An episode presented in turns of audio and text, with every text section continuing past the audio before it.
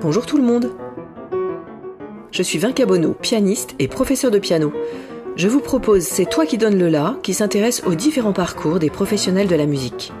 Loin de l'image romanesque de l'artiste perpétuellement adulé par les foules et inspiré, ces entretiens sont l'occasion d'apercevoir la réalité d'un métier complexe et exigeant, mais qui n'en reste pas moins formidablement épanouissant dans la plupart des cas. Nous allons ainsi à la rencontre d'instrumentistes ou compositeurs chevronnés, jeunes ou plus expérimentés, mais aussi de pédagogues et coachs musicaux, tous plus passionnés les uns que les autres. Cette année, j'ai également le plaisir d'avoir pour partenaire Radio Semnose, qui diffusera un épisode de C'est toi qui donne le la chaque première semaine du mois. Vous retrouverez la page de l'émission en descriptif de chaque épisode. Dans ce onzième épisode, j'ai le grand plaisir d'échanger avec le saxophoniste Sandro Compagnon. Après des débuts précoces et prometteurs, Sandro intègre rapidement le CNSM de Paris et en sort brillamment en juin 2020 en pleine période Covid. Ça ne l'empêche pas de tracer sa route musicale entre musique de chambre, création, improvisation et de préparer son premier CD solo dédié à la musique de Bruno Montovani. Les mots que Sandro utilise pour décrire son rapport à l'instrument et à la musique en général sont sans équivoque quant à la passion qui l'anime. Il consomme Gould en intraveineuse, a des obsessions musicales aussi prenantes que la cigarette pour un fumeur, et peut se retrouver scotché par une pièce ou un interprète. Rencontre avec un musicien passionnant, insatiable et incroyablement éclectique. Sandro Compagnon, bonjour. Bonjour. Tu es un jeune saxophoniste de 25 ans, tu es passé par le conservatoire d'Annecy, puis celui de Lyon, et ensuite le CNSM de Paris. Tu as obtenu le premier prix au concours de musique de chambre d'Osaka avec le Quatuor Zahir. Tu t'es produit avec l'ensemble intercontemporain, l'Orchestre national de Lyon, ainsi que dans plusieurs festivals de jazz. Et tu apparais notamment dans un CD d'André Manoukian, euh, paru dernièrement. Euh, alors ce parcours brillant et, rapide euh, m'interpelle. Et, j'avoue que je suis assez admirative de l'éclectisme de, ton activité de musicien, déjà si jeune. Et c'est ce qui m'intéresse. J'aimerais bien que tu me racontes un peu quel musicien tu es aujourd'hui. Alors, euh, quel musicien je suis? Bonne question. Euh, je pense ne pas vraiment le savoir. Je suis pas sûr de vouloir euh, mettre des, des, mots dessus, d'ailleurs. T'as pas envie d'avoir une étiquette? Bah non, pas vraiment, parce que j'aime autant jouer du bac ou du bar, bon, selon comment on dit, euh, que parce que j'en joue par exemple, j'en travaille, euh, je sais pas, environ une petite heure euh, tous les jours, que de, de du, du, jazz, de la musique contemporaine, de l'improvisation générative, de la musique romantique, peu importe, peu importe, j'aime toutes toutes ces choses là. Je ne me vois pas en laisser une ou plusieurs de côté au profit d'une autre mhm. de musique. Donc euh, voilà, je j'essaie de prendre le temps de et de travailler ce qui me plaît pour essayer de le faire au mieux. Et, voilà. Euh, on va écouter pour commencer une pièce de Bruno Mantovani.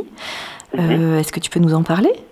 Oui, alors il s'agit d'une pièce qui s'appelle Fru, qui est une pièce écrite à l'origine pour flûte, flûte seule, et dont j'ai fait la création pour euh, saxophone soprano l'an dernier lors d'une grande soirée consacrée à la création qui avait lieu à la Scala Paris et qui était retransmise en direct sur France Musique, qui était une soirée qui s'appelait euh, Action, Création, c'est ça.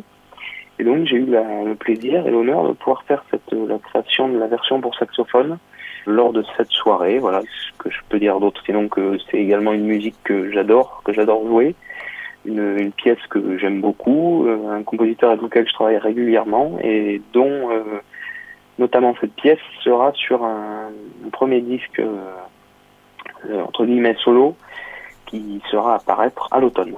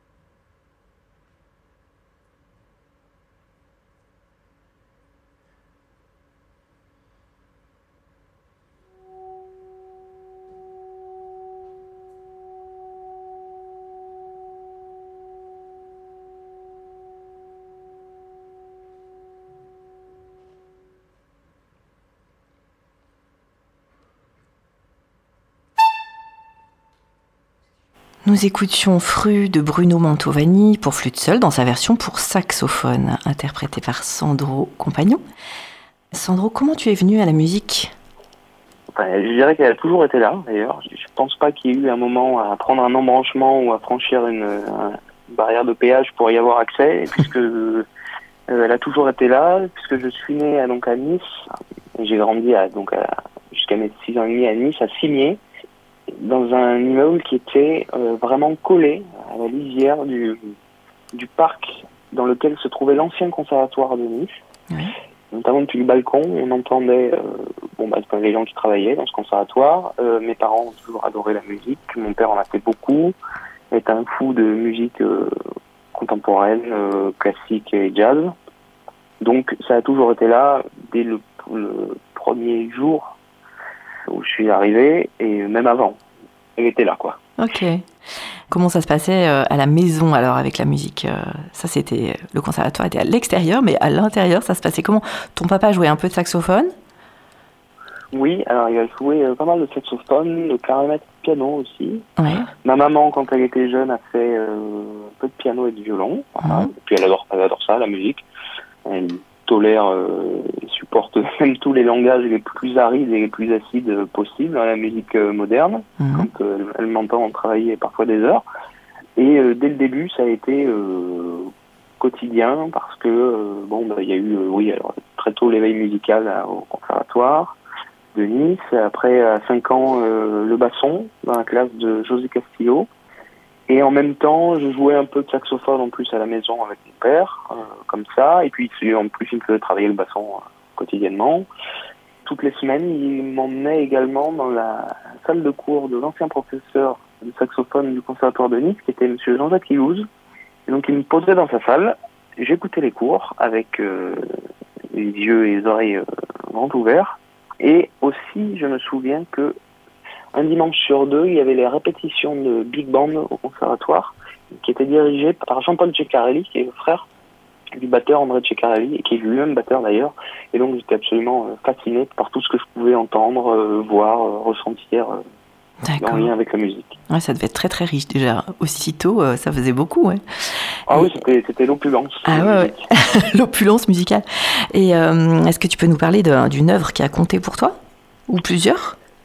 Euh, oui, alors enfin en choisir une, c'est ça me paraît un peu compliqué parce que j'ai pas eu une œuvre qui, m'a ouvert les portes du paradis euh, de la musique ou de mon amour pour la musique ou de mon, ma volonté de- d'en faire, d'en écouter tout le temps. Des œuvres qui m'ont euh, obsédé, véritablement obsédé. Il y en a, des, que ce soit des morceaux, des disques entiers. Je pense qu'il y en a, oui, pas, pas 100, mais pas loin.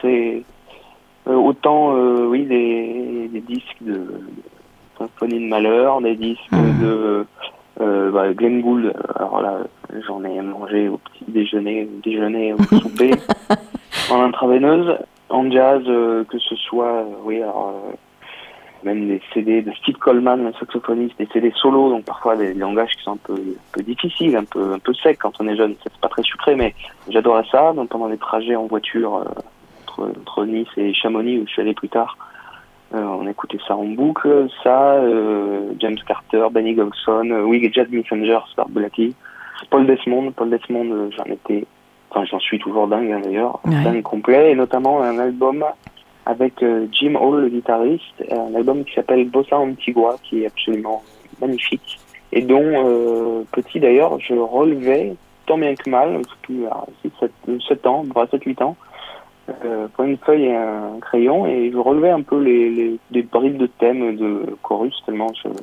ça m'était dingue. Ah ouais, et alors, tout à l'heure, tu as employé un mot qui est quand même assez fort. Tu as dit que tu étais obsédé par des pièces que tu entendais. Ça se manifestait comment? Mais c'est euh, fait de vouloir en écouter euh, tout le temps, tout le temps. Et c'est toujours le cas. Il n'y a pas une journée qui se passe sans que j'écoute de la musique. Euh, En plus de celle que tu fais déjà, toi. En plus que je, celle que je fais, je peux pas m'en passer. C'est la, la cigarette du fumeur. T'es accro. Oui, ça, je- ah oui, com- enfin, com- complètement. Je, et ce que j'adore également, c'est redécouvrir, enfin, oui, réécouter des choses que j'ai pas écoutées depuis longtemps, dont j'étais dingue, que j'ai un peu perdu euh, enfin, de vue ou d'oreille, et retomber dessus parce que j'y repense, parce que je vois passer le nom de quelqu'un, parce que bon, Ouais. peu importe, et retrouver ce, ce plaisir d'être euh, complètement euh, fasciné, scotché, et retrouver les sensations que j'ai eues quand mon obsession pour ce morceau ou cette musique euh, est née. Au moment La où c'était encore première un- fois, ouais. une espèce de un- instinctif en fait. Enfin, il n'y avait pas de, il avait d'esprit analytique euh, comme on, on peut peut-être avoir plus tard euh, quand on arrive à ton niveau et que peut-être on réécoute d'une manière un peu. euh, Je sais pas, on va dire, si je, je passe pas mon temps à relever le- les, les... T'arrives quand même à écouter euh, comme ça, avec le vrai plaisir d'écouter quoi. Oui, vraiment, moi, il Ouais. faut que ça me travaille au ventre, quoi. Je cherche pas à comprendre nécessairement la structure harmonique, euh, bon, ça peu importe, il faut que ça me, ça me fasse quelque chose. Alors on va écouter un extrait de Bossa Antigua de Paul Desmond.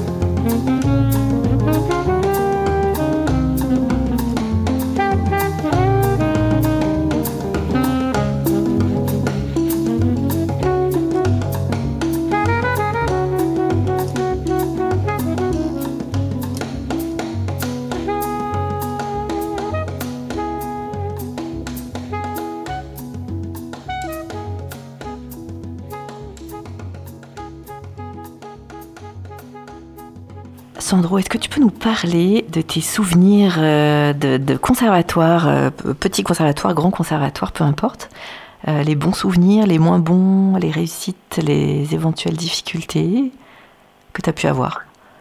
Avec plaisir. Il y en a, je dit, il y en a, il y en a un bon paquet parce que c'est dans les conservatoires que j'ai passé, pas, pas le plus clair de mon temps, mais pas loin. Bon, bah déjà à Nice, je l'évoquais tout à l'heure.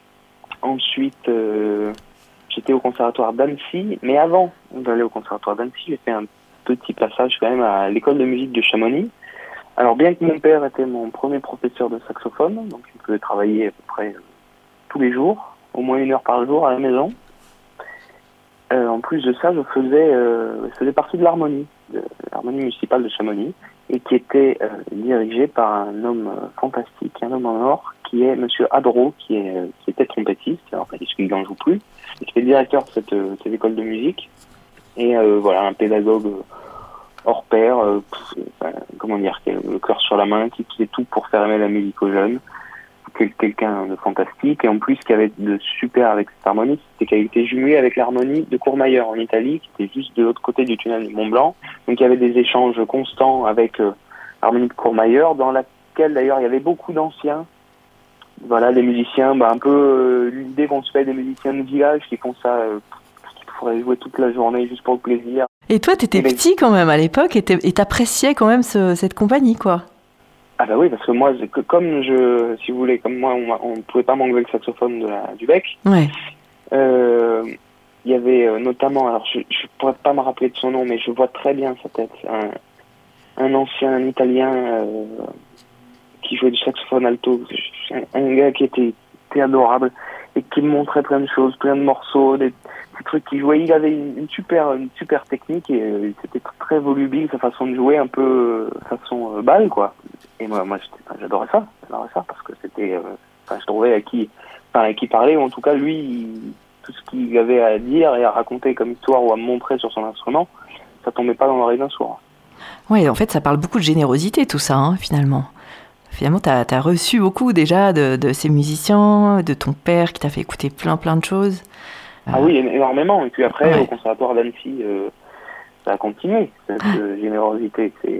Parce qu'après, j'ai croisé la route de M. Charnet, qui était mon premier professeur de saxophone au Conservatoire d'Annecy, mhm. encore un homme, un homme massif, pédagogue alors, qui était réputé un peu dur parce que parce que c'était les, professeurs un peu à l'ancienne, mais avec euh, tout ce que ça a de, de vraiment très bien. moi, j'aime bien cette vision-là, un peu cette pédagogie. Euh, et puis, c'est les, les, gens qui sont qui en faisaient partie. Il a été absolument génial avec moi. Euh, il m'a mis dans, les mains euh, de Fabrizio Mancuso, et saxophoniste ténor du Quatuor Arbanera, euh, qui était euh, également professeur à Annecy.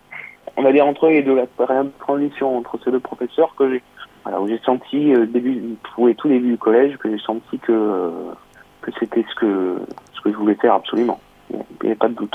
Au tout début du collège, à l'arrivée en sixième, comme ça, par là, quoi. Oui, mais en fait, euh, à vrai dire, euh, avant. Mais sauf que ça a été euh, sûr, euh, ficelé, bétonné à ce moment-là. D'accord. Et puis après, voilà, bon, plein de choses fantastiques au conservatoire d'Annecy. en même temps, j'étais au collège des Balmettes jusqu'en quatrième, en classe horaire aménagée. Ça se passait bien en soi, oui. au niveau scolaire, oui, ça, ça allait.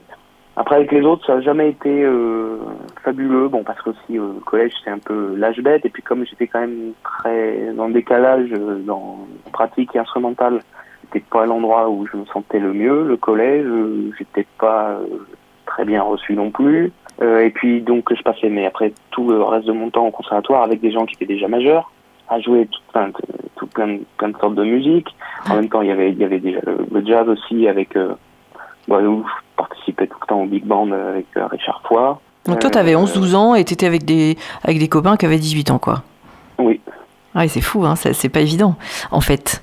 C'est important, les copains, quand même, à cet âge-là. Oui, alors, c'est vrai que c'était un peu bancal comme situation, mais cela dit, après, ça, ce sont des, des écarts de, croissance, on va dire, qui se nivellent avec le temps. Bien sûr.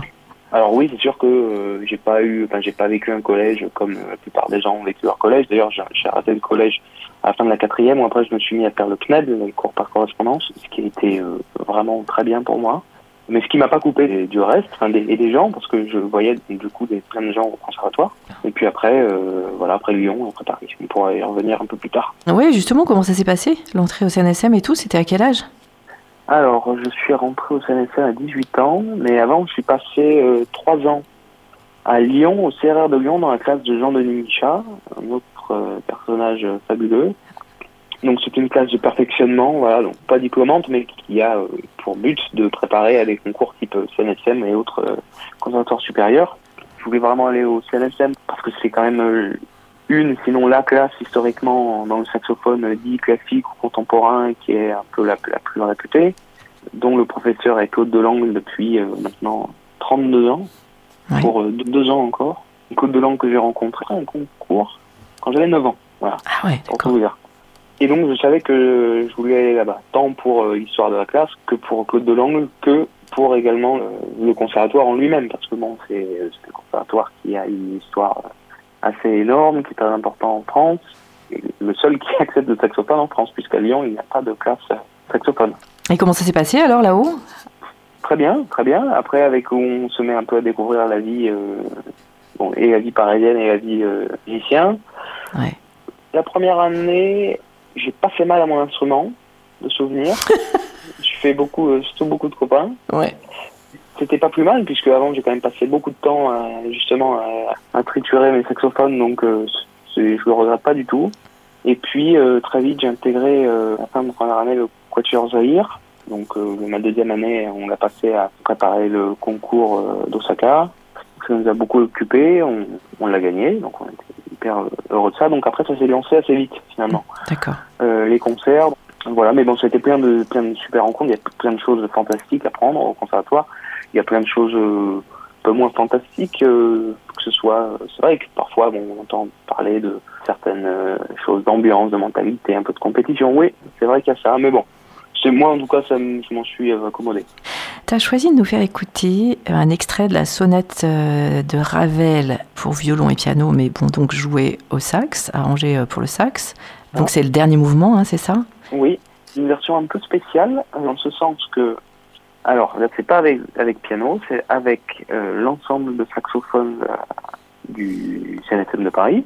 On a enregistré ça l'an dernier, et c'est donc dans une version, donc un arrangement de l'orchestration de cette sonate, qui est une orchestration qui a été faite par le compositeur euh, Yann Marèche. Je voulais faire ça initialement d'ailleurs à mon prix de master, euh, prix qui n'a pas eu lieu puisque c'était en 2020 et qu'il y a eu la, la pandémie. Donc c'était une bonne occasion de jouer cette version.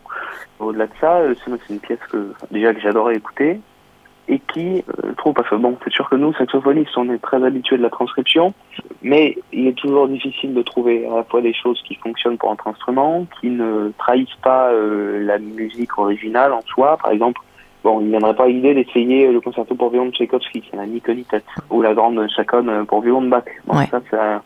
Mais dans le cadre de cette sonate, par exemple, et encore plus que le dernier mouvement, je vous avoue que j'ai passé un temps certain à le travailler parce que c'est une difficulté redoutable, mais ouais. sauf que quand ça marche, ça marche, je trouve très bien, parce que ça permet, parce qu'au violon c'est terrible, cette pièce c'est terrible, c'est souvent que, et c'est normal, mais que ça, ça, glisse un peu, parce que toute la première partie, euh, la première page quasiment est sur la corde de sol, donc c'est la preuve à jouer quoi. Ouais, ouais. Ça permet de le faire entendre différemment et euh, ça a un côté euh, très incisif qui je trouve colle bien à l'esprit de ce mouvement au saxophone.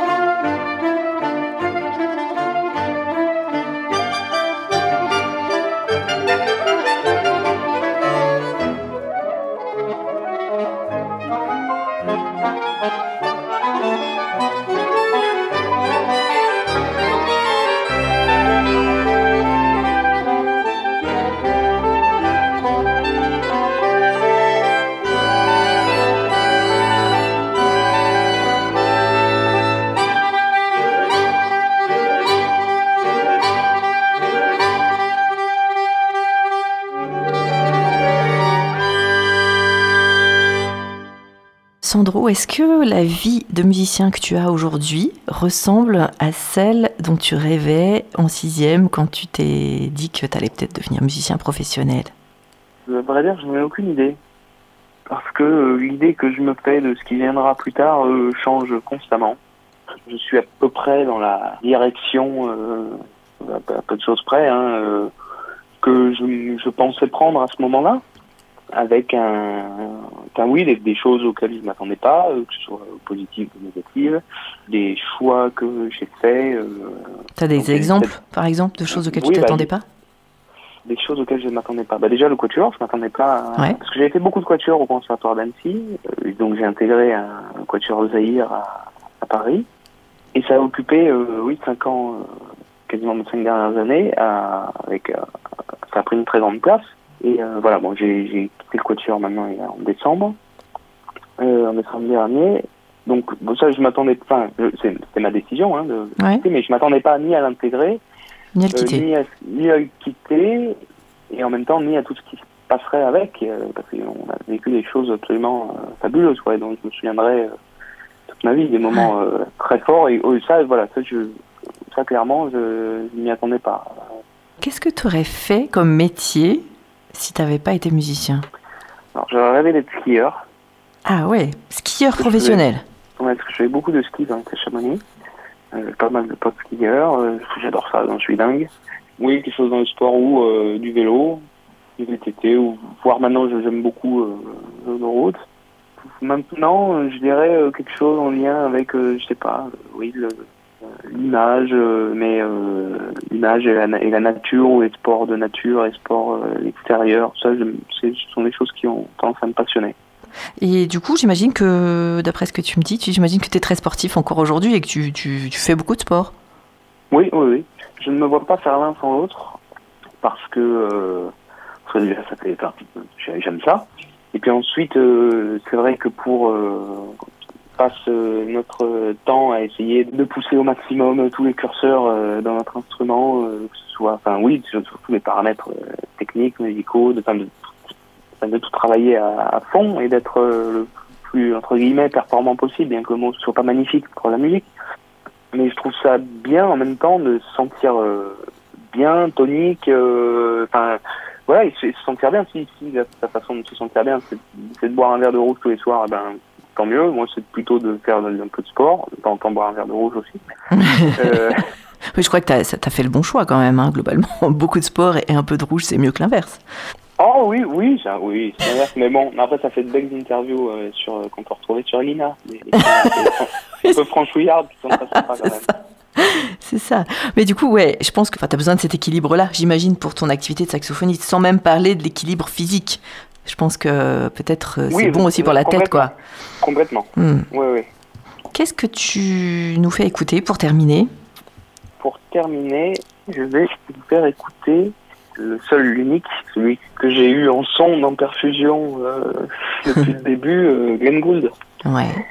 Qui m'a fasciné, qui me fascine toujours autant, qui était, bah, qui fasciné également mon père. En fait, c'est pour ça, c'est de, de, mon père hein, que c'est venu, ce Glenn Gould, parce qu'il y a, mais alors tout sur Glenn Gould, absolument tout à la maison, même des, des petites euh, cassettes audio de Glenn Gould élève quand il était enfant. Euh, ah. et qui était en cours. Ah ouais Ouais. C'est un trésor. Ah, ça, c'est un trésor. Ouais. Et donc, je me souviens même de, voilà, de, de, de dimanche pluvieux où on se regardait ces interviews par euh, Brodomont Saint-Jean, tout ça. euh.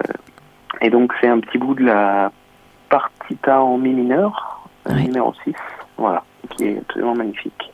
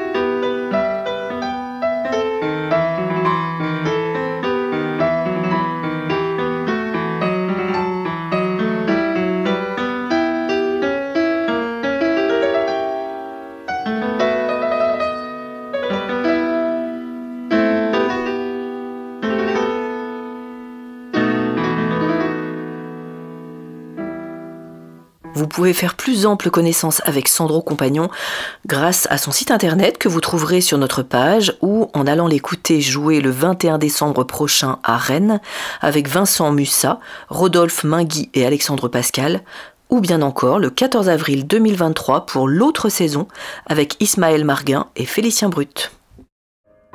Cet épisode a été réalisé avec l'aide précieuse d'Hervé Dufournet à la technique.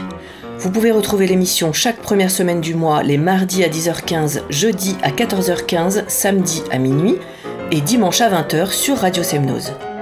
Pour les habitants d'Annecy et ses environs, vous nous trouverez en réglant votre transistor sur 91.5. Avec Internet, vous pouvez également écouter l'émission en streaming sur le site radiosemnose.com. Puis, bien sûr, C'est toi qui donne le la demeure un podcast accessible depuis votre appli préférée. Si d'aventure vous avez celle que l'on trouve dans les appareils estampillés d'une jolie petite pomme, n'hésitez pas à attribuer des petites étoiles à C'est toi qui donne le la afin de lui permettre de se faire connaître au plus grand nombre grâce à la magie des algorithmes. À bientôt alors